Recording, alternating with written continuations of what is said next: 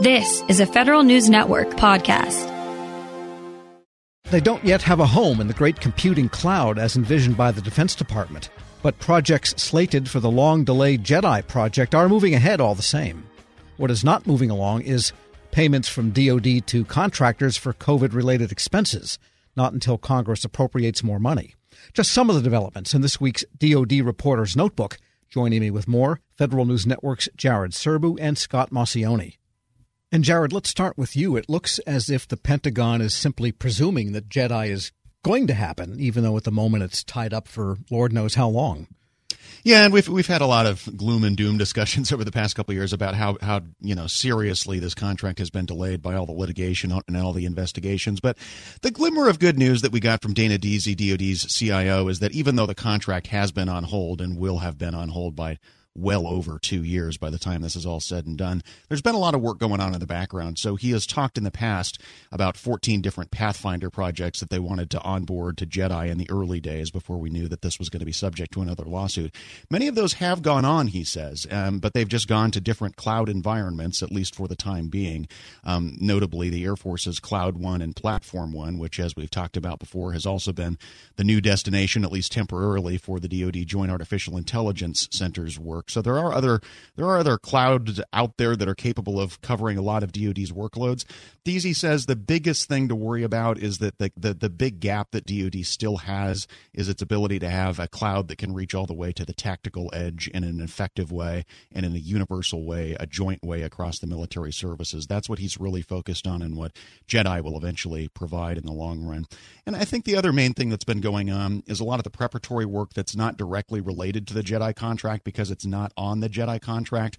And some of the things that he mentioned there is, you know, the the integration tools, the migration tools, uh, directories that have to be created to to get people moved into JEDI eventually. And he says that's all stuff that that has been going on and, and can continue to go on. Uh, up up until even in the absence of a uh, of a JEDI contract that's in a period of performance because it's already owned by DoD and, and doesn't doesn't rely on JEDI per se. Yeah, I guess these same projects could slide into another cloud if they had to. And a lot of them have. There, we've seen some frankly enormous cloud migrations already, even in the absence of JEDI. The one that comes to mind immediately is Navy ERP, which is the biggest cloud migration in DoD history and, and one of the biggest ERP migrations in, in, in the commercial sector's history also. And they just they just used existing contracts to buy essentially AWS services. Similar thing for the Navy's big business system, um, GFEBS. And and I think one of the lessons there is that that might tell you that that Amazon Web Services has very strong incentives to continue fighting JEDI in court because even if they think they're going to ultimately lose, the longer they can prolong this process, the more they're going to continue getting those kinds of off JEDI um, awards and task orders. And Scott, turning to you on OTA, the Government Accountability Office is nosing around OTAs other transaction authorities. Probably that attention is not desired.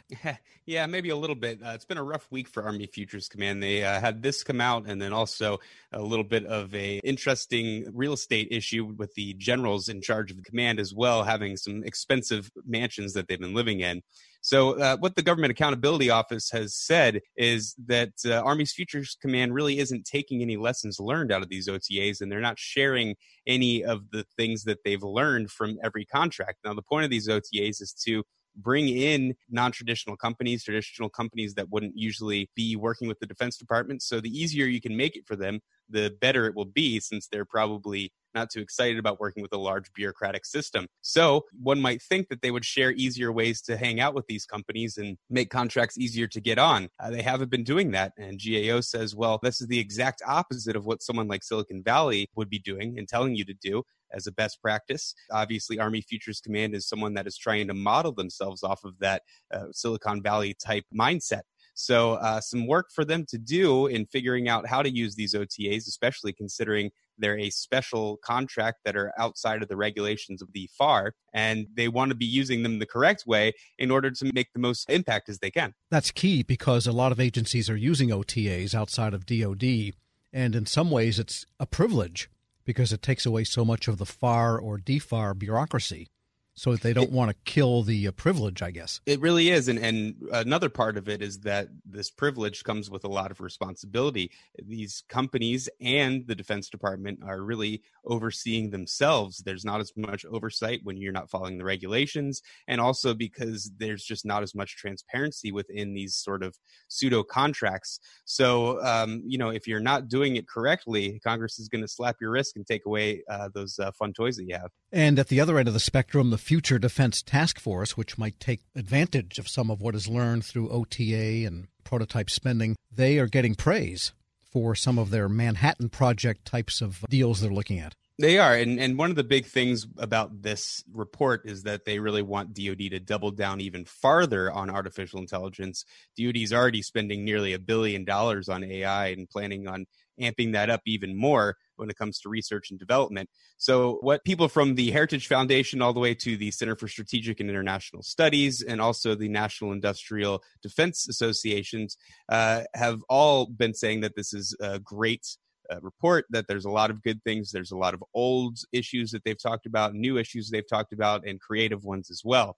Uh, now, you know, there's some debate around some of the recommendations, though. Uh, for example, they say, which people have been saying for years, is that they need to divest from legacy systems. DoD needs to divest from these legacy systems. But what does that mean? Does that mean divesting from the F 35, which we've spent more than a trillion dollars over you know 20 some odd years on or does it mean divesting from something like the a10 which also the military has tried to do but has had a lot of trouble getting congress to go along with it's cheap but it works i guess is what, right. they're saying about it all right and down at the ground level jared the contractors looking for payment reimbursement of covid related expenses. They're going to have to wait a little bit while longer aren't they yeah, and we don't know how long. And, and, just to recap and refresh people's memories here, what we're talking about here is Section 3610 of the CARES Act, where Congress really was signaling to industry that even even if you have members of the workforce who cannot work because, for example, they work in classified environments and the government has closed down those office spaces,